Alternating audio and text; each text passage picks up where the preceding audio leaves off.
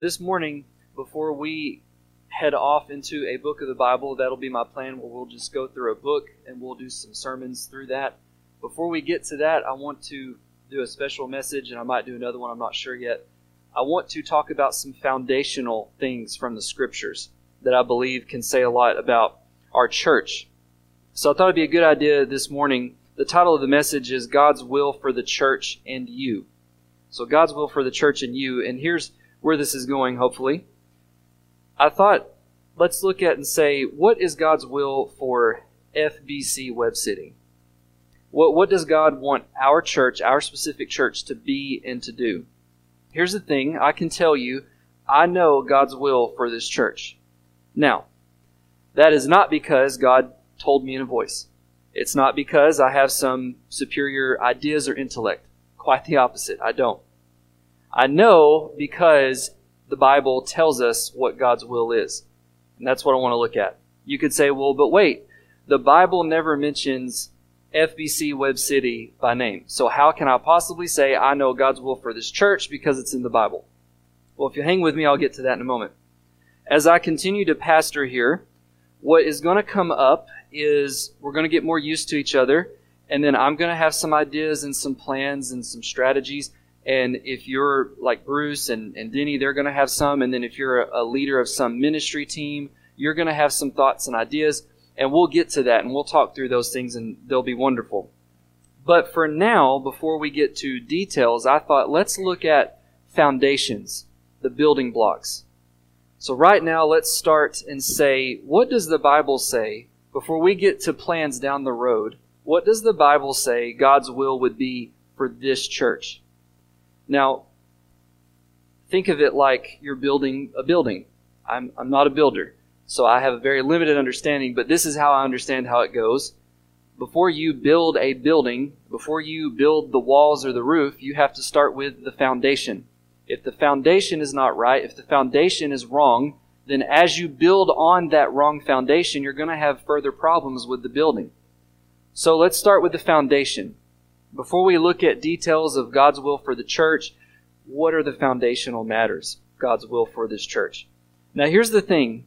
As I thought through this message, I realized God's will for this church that I believe the Bible says it is the same will God has for you individually and for me.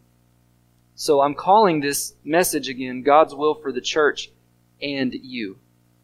I said, I know God's will for the church. Well, the irony is, again, the same will God has for the church is the same will He has for your life. So this morning, don't just think, well, this is only talking about our church as a group. It's not. It's really talking about each of us individually. So you can ask yourself, okay, what is God's will for me as I sit here today? And that same will for you and for me is the same will for this church. Why is this? Because churches are not things. I mean, think about it. A church is not anything in and of itself.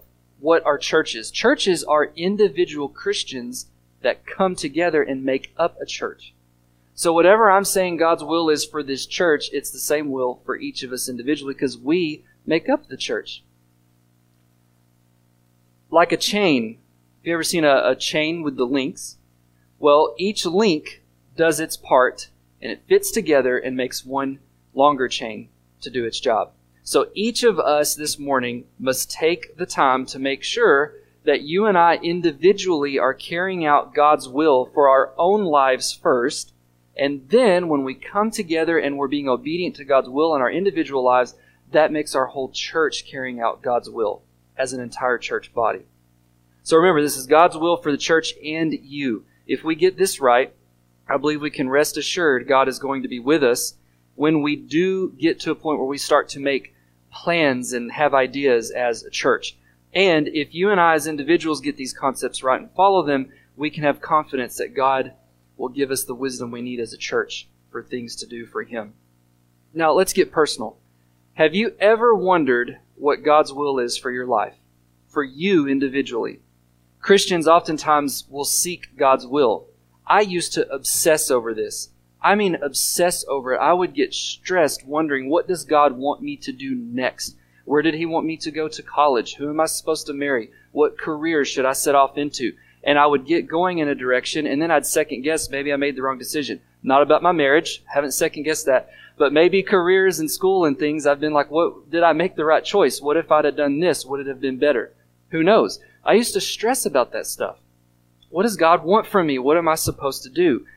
When we say God's will, that's typically what we are talking about. People usually mean, have you found God's will for your life? They're saying things like, what do you think God is leading you to do next week? next year, five years from now? Where's God leading you to move to next? Or a job to change, maybe, or how to raise your kids, or what decision to make with your kids? Or in retirement, what's God got for you now in that season of life? We usually mean specific practical things when we talk about the will of God.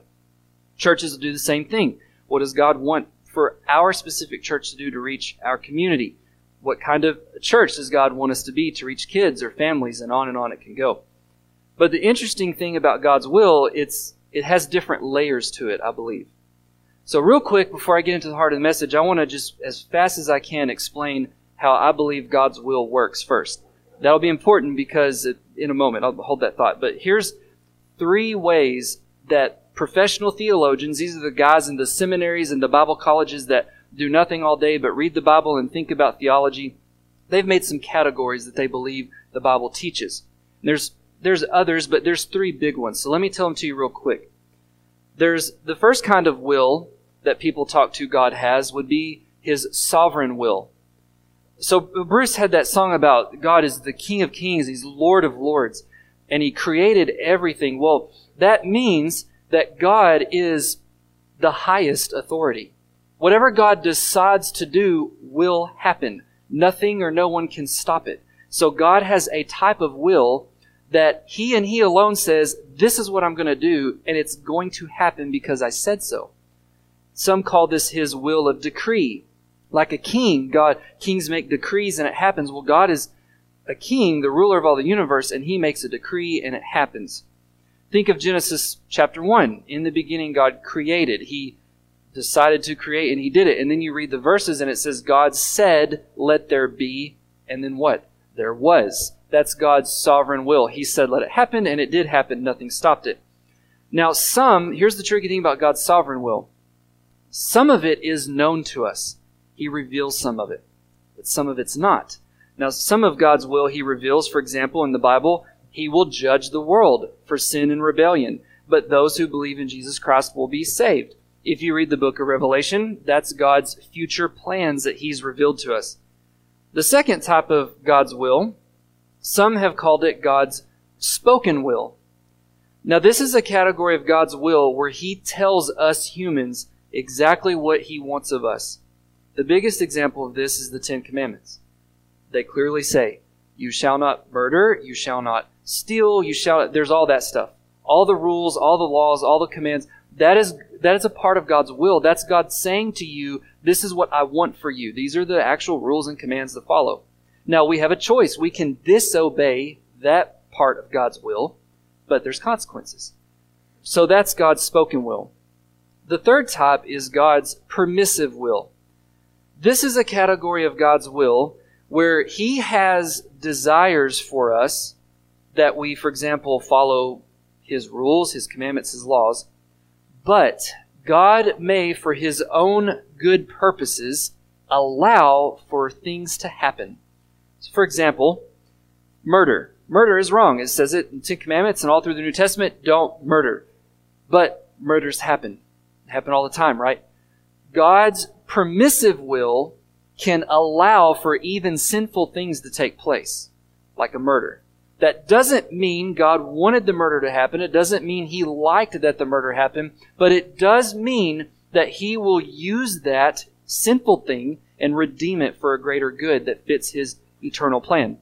A biblical example of this is the story of Joseph in the book of Genesis. If you remember Joseph's story, he was sold into slavery by his brothers. He was wrongly accused by Potiphar's wife and thrown into jail wrongfully. And until later on in his life, he rose to the position of being second in command next to Pharaoh.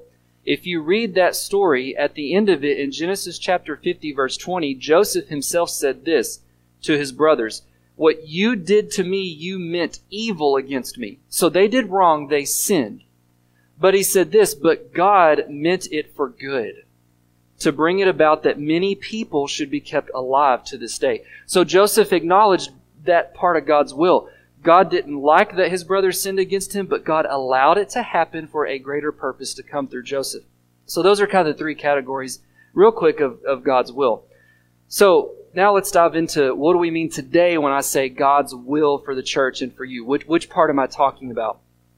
We're really getting at a part of God's sovereign will, his, his plans here, his will of decree that he has told us this is what I want the church to do. There is a part I said earlier of God's will, his sovereign will, that we don't know. Some of it we know, he tells us in the Bible, some of it we don't know though. Most of the time as Christians, I think we're probably concerned about God's personal will for our personal individual lives. The challenge is God doesn't always tell us that. He doesn't lay out for you in the Bible your specific name, where you should live, who you should marry. He doesn't lay all that out. So we're kind of left to pray through that and wonder, well, God, what do you want from me now? What am I supposed to do with my personal life? Well, when we ask these questions, we're trying to tap into that decree part of God's will, what God has decided for your life, who you're to be and where you're to go and to work and do. For example, does God want you to be a teacher? Does He want you to be a butcher or a candlestick maker? Some of you may be retired. Well, what does God have for you now in that season of your life? Paul could say in Colossians 1 1, just an example, he said he was an apostle of Jesus Christ by the will of God. So there's that personal part of God's will. Like, where does He want to move you around to in life and want you to be and do? Like Paul could say, He called me to be an apostle. That's the type of thing we're typically wondering about. Now, I have bad news for you. I do not know that will of God for your life. I, I don't have that kind of knowledge. I can't tell you with authority what God wants you to do tomorrow and the next week. Does He want you to move jobs? Or I don't know those things. Okay, God does. And it is our job to use wisdom and to seek prayerfully that part of God's will. That's not what I'm going to talk about this morning. So if you're hoping for that, I'm sorry. I, I don't have that kind of intelligence.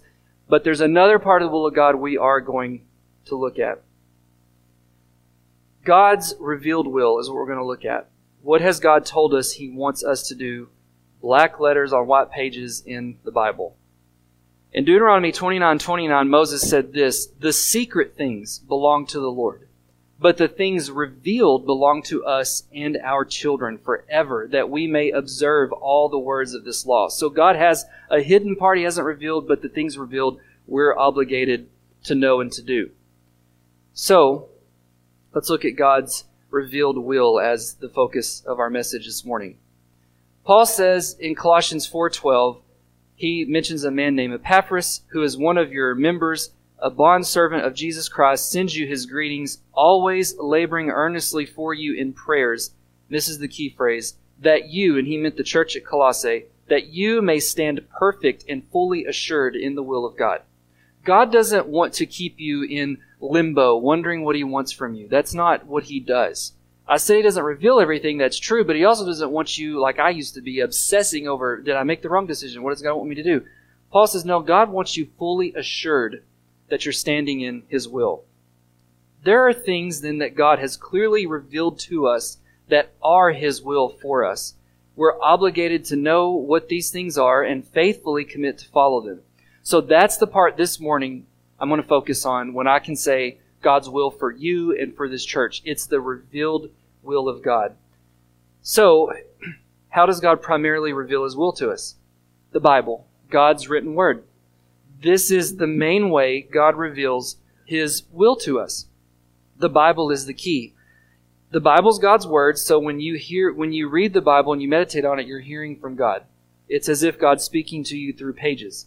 So, to first know God's will, if you want to talk about details, like what does God want for our church? What does God want for my life? What do I do next? If you want to know those things, the personal things that I can't tell you what those are, you have to start with the basics, which is are you looking for God's will revealed in the pages of the Bible? Because there's principles there to follow, and once you get the foundation right, then you can start to have wisdom to know what God personally wants for you. The same applies for our church. So let's look at this here this morning. It's just going to be two points, real simple, hopefully, and we'll walk through them. Let's look at what the Word of God says are some key categories we must know and follow to be in line with God's will as a person and the church. So, this morning, then, what is the first part the Bible says that God's will is for you, for me, and this church? It is God's will is that you be saved. God's will is that you be saved. Now, that sounds basic. We're, we're here, we're church people. You say, well, of course we're, we're saved. That, that's why we're here. But again, think about this for a moment. It's, that's where it starts. God's will is that you be saved. It starts right there before anything else is talked about. God's will for each of you sitting here, for me, for our church together as a body, is that we be saved. God wants each of you to be forgiven of your sins and have eternal life with Him. God wants each of us to know Jesus as our personal Savior by placing our faith in His death on behalf of us as payment for our sins and to believe that he rose again on that third day with proof that he was God and he's overcome death.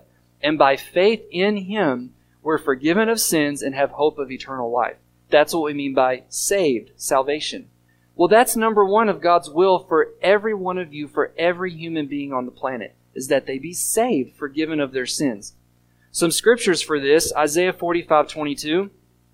God said, Turn to me and be saved, all the ends of the earth for I am God and there is no other. He said to Israel in Ezekiel 18, verse 23, this is God talking, Have I any pleasure in the death of the wicked, declares the Lord God, and not rather that he should turn from his ways and live? You can say, well, if God's purpose is for everybody to be saved, then why doesn't he save everybody? Because we've all chosen sin. God says, I will judge people for their sin. Yes, that's true, but I don't delight in that. I want them to be saved. He goes on in Ezekiel 18:32, I have no pleasure in the death of anyone, declares the Lord God. So turn and live. In Ezekiel 33, verse 10, God says, And you, son of man, say to the house of Israel, Thus have you said, Surely our transgressions and our sins are upon us, and we rot away because of them. How can we ever live? Say to them, God said, As I live, declares the Lord God, I have no pleasure in the death of the wicked but that the wicked turn from his way and live. Turn back and turn from your evil ways, for why will you die? So again, just to stress over and over in the Old Testament, God wants people saved. In the New Testament, same thing. Paul says in 1 Timothy 2, 3 and 4, This is good and pleasing in the sight of God our Savior, who desires all people to be saved and come to the knowledge of the truth. 2 Peter 3, 9, the Lord is not slow about his promise, as some count slowness, but is patient towards you, not wishing for any to perish, but all to come to repentance. So I believe the scripture is clear. God is a God in the business of saving people, and he wants all people to be saved. So that is the start of saying, Am I in God's will for my life? Well, I don't know. Number one would be, Can you say here today, Yes, I know I'm a child of God? How? Because I've put my personal faith and trust in Jesus as my Lord and Savior. My sins are forgiven, and I know I'm a child of God and will live forever with Him in eternity. That's number one. If, if that is not right about your life, then everything else we're going to talk about, to be blunt, it doesn't matter. You have to get the first thing right first, and that's are you saved? God's will for your life is to know that you're saved from your sins. So have you done that today? Have you placed your faith in Jesus Christ as your Savior and your Lord? Do you know before you leave here today and we, we go about our business and we go eat lunch or whatever it is you're going to do, do you know before you walk out the doors, yes, I'm a child of God today. I am saved. It starts there. If you're not saved, the rest is going to be off. If you're not a believer in Jesus Christ as your Savior, then I can tell you with confidence you're living outside of the will of God. God's will for your life is that you be saved. Now, what about the church? That means God's will for this church is that we be a saved church. What do we mean by a saved church?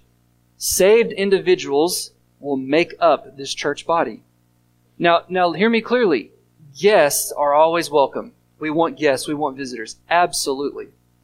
But only those truly born again through Jesus Christ, truly saved, truly converted, can we call our brothers and sisters in the Lord. That is what makes up a real church. I know churches can often be lax on preaching the gospel. They try different techniques to draw people in. They, they change the stage, they, they change things with lights, they change how the tones of the messages are, they, they change all these things. And they may not be bad things, but they do things sometimes to, to draw people in. Well, what can happen to churches like that, though? They may get big crowds, but they have a mixed membership. There's, there's members that might really be children of God and members that aren't. Well, how can that be? Because they're there for other reasons. They're, they're not there for the gospel. They're not there for the word of God. They're, they're there for something else that drew them in, that appealed to them. That's why we as a church body must always be focused on ensuring we are about the gospel of Jesus Christ. Only truly saved individuals make up a saved church. So God's will for your life and mine and the life of this church is that we know and are assured we are saved individuals, born again, forgiven of our sins. And then we now have a saved church. Now, the next one, this is the point number two, a little longer, but I'll be quick. What's the next part of God's will? Well, if the number one is right, you're saved, you know that beyond shadow of a doubt, you're born again, then you move to the second part of God's will. God's will is that you be sanctified. So that's the second part of God's will, that you be sanctified. What is sanctification? That, that's a big word. We don't go around saying stuff like that typically. People might think you're crazy. Like, hey, by the way, have you been sanctified today? They're going to think you're probably nuts. You don't talk like that. But the Bible uses that word, so what does it mean? This is sanctification. Once you are saved, you're forgiven of your sins, you're born again. God's will for your life is now that you grow in spiritual maturity by thinking more like Jesus, talking more like Jesus, and doing more like Jesus. That's a simple way I view sanctification. Becoming more like Jesus. Thinking his thoughts, saying what he said, having his attitude, his, his responses to situations, and doing the things Jesus did. Sanctification means this in, in a more technical sense. The word itself in the Bible simply meant to be set apart for something specific. It typically meant that you would set something apart for use for God. Example would be in the Old Testament, the temple, the tabernacle. If you read in Exodus and Leviticus, you read about even furniture, the lampstand and this gold table and this gold thing and that gold thing. God would say, these are holy. Well, the word holy is also another word for sanctification. Well, how can a furniture be holy? All that meant was God said, this piece of furniture is not for common use. You don't go on this table and just eat on it. It's only meant for worship to God. Or you don't just go light lamps, any kind of lamp on this lampstand in the temple. It's only meant for worship to God. Uh, the piano, for example, in a church, we could say, in a sense, this piano over here is holy. Well, that doesn't mean the piano is without sin. It simply means However, this piano got here, the intention for that piano was it only be used for worship to God. That piano has been set apart for worship to be used in this congregation. You don't let, you know, anyone on the street, for example, come in and say, I'd like to practice my secular music and on the piano and I'd like to play that in the church. You probably wouldn't like that. You say, no, that piano is for believers to use for us to worship God with the sounds of that piano. So that's a, a simple way of saying it's been set apart. Well, that word, sanctification or holy, think of that as a person. God says you're to be holy, you're to be sanctified. That means you and I are to be set apart, not for common use.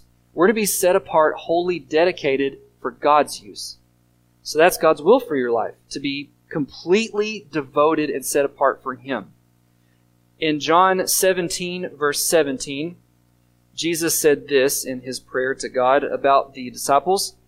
John 17, 17, he begins, sanctify them in your truth. So Jesus used the word. He prayed to God the Father, God, sanctify the believers in your truth.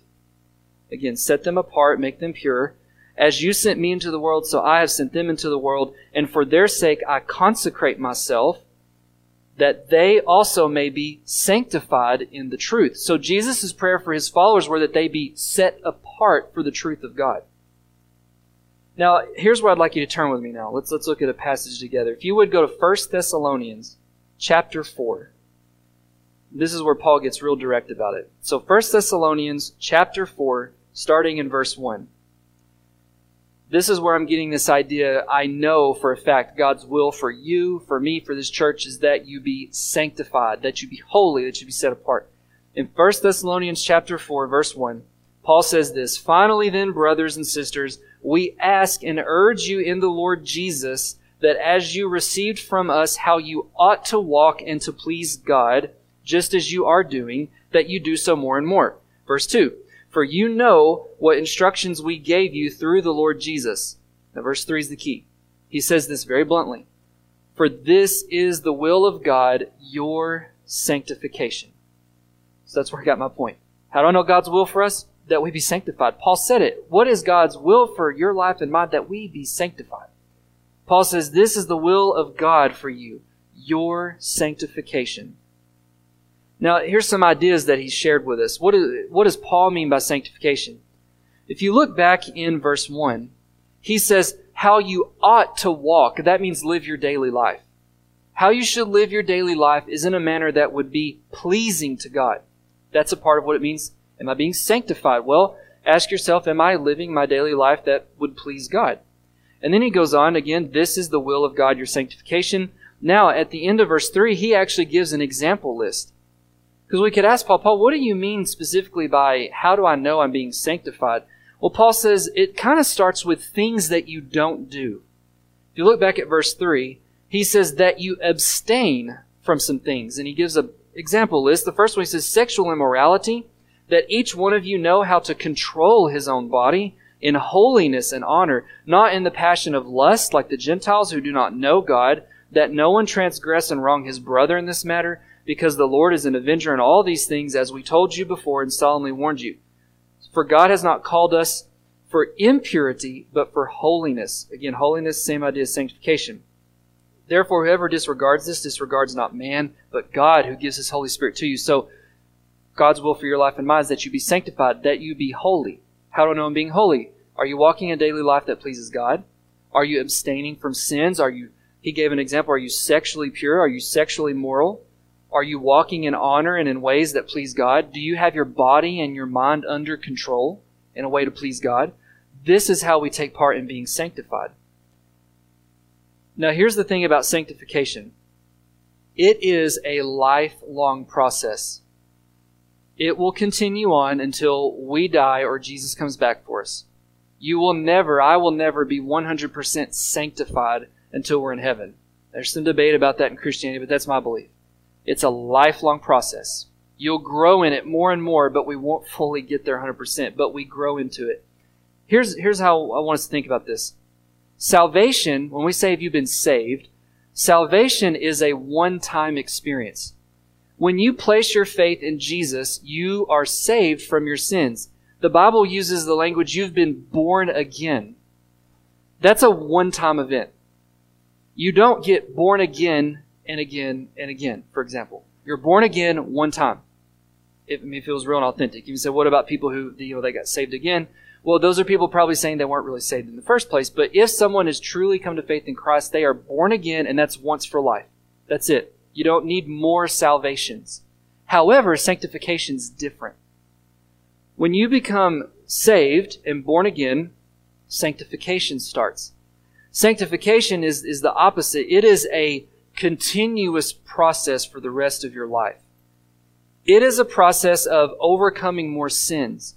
It is a process of growing in spiritual maturity. Well, that's not something that happens once and you're done. You grow into that. I want to share with you some definitions I found from one of my, my books in my library that I thought were helpful. So these are this is a theologian giving some definitions of sanctification. Sanctification is the ongoing, that's the key, ongoing supernatural work of God to rescue a forgiven, justified, righteous sinner from the disease of sin and to conform them to the image of his Son, holy, Christ-like, and empowered to do good works. So you're saved, but then sanctification takes over, and that is, like the author said, an ongoing work of God growing you to look, talk, say, and do and be more like Jesus Christ in your daily life. That's something you'll keep growing to for from now on. Another definition. The triune God not only declares his children righteous, but also progressively, that means more and more, progressively makes them righteous, setting them apart for himself and freeing them from the entanglements of sin. That's the process referred to as sanctification. It does not happen in a moment. It is an ongoing work of God throughout the life of the believer.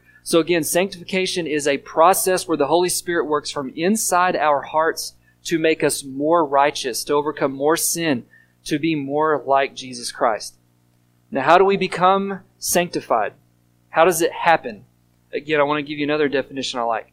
Although sanctification is first and foremost a supernatural work of God in a person's life, it also requires the active cooperation of the person through faith, obedience, and submission to God's work in their life. So I think that's the key difference with salvation and sanctification. You and I did not do anything for our salvation. We did not take an active role in our salvation. You may say, well, what about our faith? We had to place faith in Jesus. That's true. But Paul himself says faith is not a work. So what I mean is we didn't work or earn our salvation. God saved us by His grace. We placed faith in Him. But faith is just us admitting, I can't save myself. God, you have to do it for me, so I'm just going to trust that you will. Now, sanctification is different. It takes a little bit of a cooperation between us and God, as the author said here. God does the work through the Holy Spirit, but you and I have to also be active in prayer, reading of the scriptures, being obedient, trying to overcome sin, and God works through those things to grow us into more holiness. So it's not something we just sit back and say, God, will you make me more holy tomorrow? Well, He will, but what are we going to do to make sure we're getting there? That's the idea. So let me mention some tools that God gives us to grow in holiness, to be sanctified. The Holy Spirit does the sanctifying, making us holy, that is. But again, our job is to sort of yield ourselves up to Him and let Him do that process. But there's practical things that, that we do. The first one I, I would point to is prayer. God gave us the gift of prayer, and we should see it as a gift. Think about that for a moment. The God, the creator of all the cosmos, these space telescopes are discovering distant galaxies out there we've never seen before. The creator of all of that and more than we've seen dared say that you and I can talk to him, and he actually hears us. I mean, doesn't he have more to do than hear me whine? Of course he does. But God says, But if you're my child, I hear you. That kind of a God has given us the privilege to talk to Him and have confidence He hears us. But are we active in prayer is the question. That is a part of us taking in sanctification. Are we talking to God and having a lifestyle of prayer? The second one would be Bible reading and meditation or thinking on the scriptures when we're reading them. Bible study, you could say. So prayer is talking to God, but being in our Bible is learning from God. That's kind of the hearing back from God part. That is God speaking to us through the pages of Scripture. So we have to have prayer. We have to be active in our Bibles to learn the mind of God and know God more. Then there's fellowship with other believers. This is where the church comes in.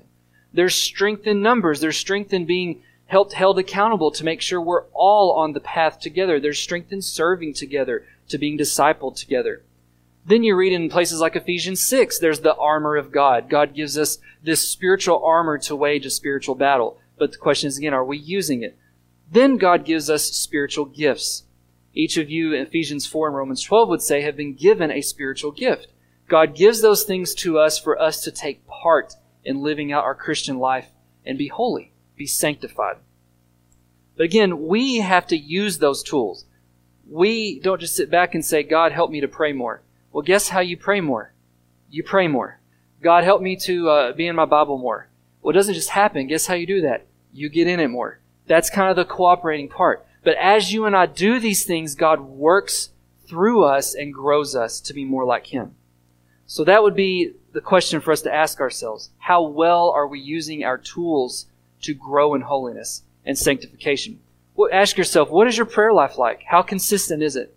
What are your Bible reading habits? I mean, do, do you pick it up once a week, twice, once a day? Are you actually trying to hear from God through the pages of Scripture?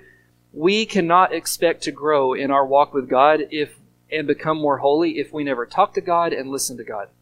Prayer in the Bible. We have to have those things. A weak prayer life and an inconsistent Bible reading life will make for a weak and inconsistent Christian too. They go hand in hand. What about your spiritual gifts? Are you serving through the church? Have you sort of discovered what you think your spiritual gifts are and are you using them in service to the Lord and to help this church? And hey, if you don't know that, get with me. I'll, I'll gladly help you pray through that. There's some tools you can use to try to help you discern what your spiritual gift might be. We can work through that. Have you, can you say over the course of this year, for example, so far, that you've overcome sins that used to really bother you and be a habit? Can you say you're overcoming more and more sin in your life and you can point to evidence of spiritual growth? Those are signs of sanctification happening in your life. Now, here's the results. If you look at Galatians 5, we'll look at a couple more passages to be done, but in Galatians chapter 5, Paul says, This is how you know I'm growing in holiness and I'm being sanctified more and more. He calls it the fruit of the Spirit. Not the fruits, plural, the fruit, singular. Meaning you have to have all of these to say you have the fruit of the Spirit. Galatians 5, verse 22, Paul says this But the fruit of the Spirit is love, joy, peace, patience, kindness, goodness, faithfulness, gentleness, self control. Against such things there is no law. So, one of the things we should be able to look to is say, How do I know I'm growing in holiness? Look at these character traits. Do you see them growing in your life as a person? Can you say you're marked by more love, more joy, more peace, more patience with people, more kindness, more self control, more gentleness, more goodness, more faithfulness? That's how you know you're growing in holiness. If not, then we evaluate say, okay, what is holding me back from growing in this holiness? What sin am I not overcoming? What am I not repenting of before the Lord to let me grow? The next one is in Romans 12. Romans 12, verses 1 through 2. The other result of being sanctified is you will realize you are a transformed person. Romans 12, 1 says this I appeal to you, therefore, brothers, by the mercies of God, present your bodies as a living sacrifice, holy and acceptable to God, which is your spiritual worship. Verse 2 says, Do not be conformed to this world, but be transformed by the renewal of your mind that by testing you may discern what is the will of God, what is good and acceptable and perfect. Now, in this passage, to just mention a couple of things, Paul is saying one of the ways you'll know you're being sanctified more and more, you're becoming more holy, you'll be a transformed person. He says in Romans 12:1, "Do you present your body, your your physical body, the actions you take, do you actually offer that up as a living sacrifice?" Do you have sins under control, physical sins? Are, are we being sexually pure? Are we being morally pure? Do we honor God with our bodies and our actions? Paul says that's how you take part in sanctification. And once you do those things, he says, don't be conformed to this sinful world. And here's what's going to happen. Your mind, your thought processes, your actions you take will become transformed. It's like your mind becomes new all over again. A mind that thinks God's thoughts, does God's things. So we have to ask ourselves can you say your life is marked by the fruit of the Spirit? Can you say this morning your life is transformed and you are looking more and more like Jesus as time goes on in your life? And you look less like the things of this world, the way the world thinks, the way the world talks, what the world listens to, what the world watches. Are you putting that behind you and being more like Jesus Christ? Can you see growth in your spiritual life? Are you overcoming sins? Are you getting closer to God? Can you say your mind is being transformed? Do you think more like Jesus and less like the world? Are we using our tools to be sanctified? Now, here's the big thing to mention. Now, if you've been wondering how you can know God's personal, specific will for your life, there is a key to this, I believe. I told you I can't tell you what it is, and I can't, but I believe I can tell you how to get there. It's this way. The major result of these things we've been talking about, if you are faithful, you make sure you're saved. You know that beyond shadow of a doubt. And you are taking pains every day to make sure you're growing in holiness. You're more sanctified. You're faithfully following the Lord with your thoughts, your actions, your deeds. You're praying to God. You're in the Word. You're not perfect, but you know you're growing and becoming spiritually mature. If that's true about you, here's what will happen. Paul said in Romans 12, 2 here, if you look again at it. He says, once your mind is renewed and transformed, by testing, you may discern what the will of God is, what is good and acceptable and pleasing to Him. So if you've wanted to know, God, what do you, what do you have next for me in my life? Should I change jobs? Should I go here? Should I do this? The first question to ask is not those. It's God, am I faithfully living a holy life that pleases you? What sins, God, have I not confessed to you that I need to repent of and overcome more and more? As you do those things and you're taking in the Bible and you're praying, God is working through your heart and mind. So then, when you have a personal decision to make and you're wondering God's will, it becomes easier. It's almost as if you'll know what God wants you to do. You'll have the wisdom to make a decision. I can't tell you what that is, but you'll know through being a mature spiritual Christian what God wants you to do. So, the question then again as a church, are we a sanctified church? That this is God's will for the church, that each of us focus on our personal holiness. And then, as we work together as a church, we are sanctified and a holy church that pleases God. That means practically that when we have big decisions to make down the road as a church, if we're doing these things individually, as a church, we're going to be more in tune to discern God's personal will for our church. My hope for us as a church, as your pastor, is that we'll be a church committed to the gospel and to getting the gospel out to all people, but also that we would be known as a church of true, authentic Christians. I'd love to be out in town for people to say, oh, you go to FBC Webb City. Well, you guys really care about the lost. You guys are the real deal you're truly following Jesus and it's evident in how you, you live your lives. It's evident in how you raise your families. It's evident in how you talk to people, evident how you go to school, how you do your job. I just want people to know that about us. So, God's will for your life is that you be saved and that you be sanctified. God's will for our church is that we be a saved church and a sanctified church. Can you say today you know you're in God's will? Are you saved? Have you been forgiven of your sins? How is your journey on the path of sanctification? We're not going to be perfect, but we should be able to say we're on the path and making progress. How well are you using your tools, prayer, the Bible, spiritual gifts, the armor of God? How well does your life measure up to the fruit of the Spirit? Can you say your mind is truly being transformed? If these things are true of each of us, then we will be able to discern God's personal will for our lives and for this church. I want to invite you to take time and reflect this morning I'm going to pray, and, and Bruce and then we'll be here. So I do want to offer a type of an invitation. Here's what I'd ask of you when they start to pray or play, excuse me. I'd like you to reflect, and I invite you to do a couple of things. Truly ask yourself, are you saved? If you need salvation, come talk to me. We can talk through that. We'll make sure before you leave here today, you know what it means to be a child of God. If you have sin in your life as a believer that you haven't overcome, then today lay that before God in prayer. Confess those sins to God. God, I've been harboring this sin. I've been hiding this in my life and it's holding me back. God, I confess that to you so I can grow in more holiness. Maybe you've been lax in using your tools. This is the time to confess things to God and commit to progress this point on. Would you bow with me in prayer? Father, thank you for the privilege to speak your word. Thank you for these people who made it here, who came.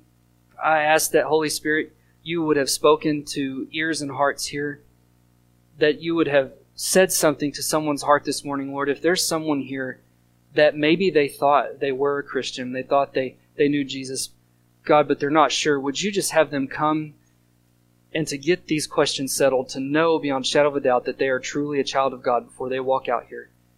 And God, if we know that we are saved, we know we can start following your will. So, Lord, would you guide us as individuals and as a church body to focus on our personal holiness, to focus on using our tools to follow you more and more.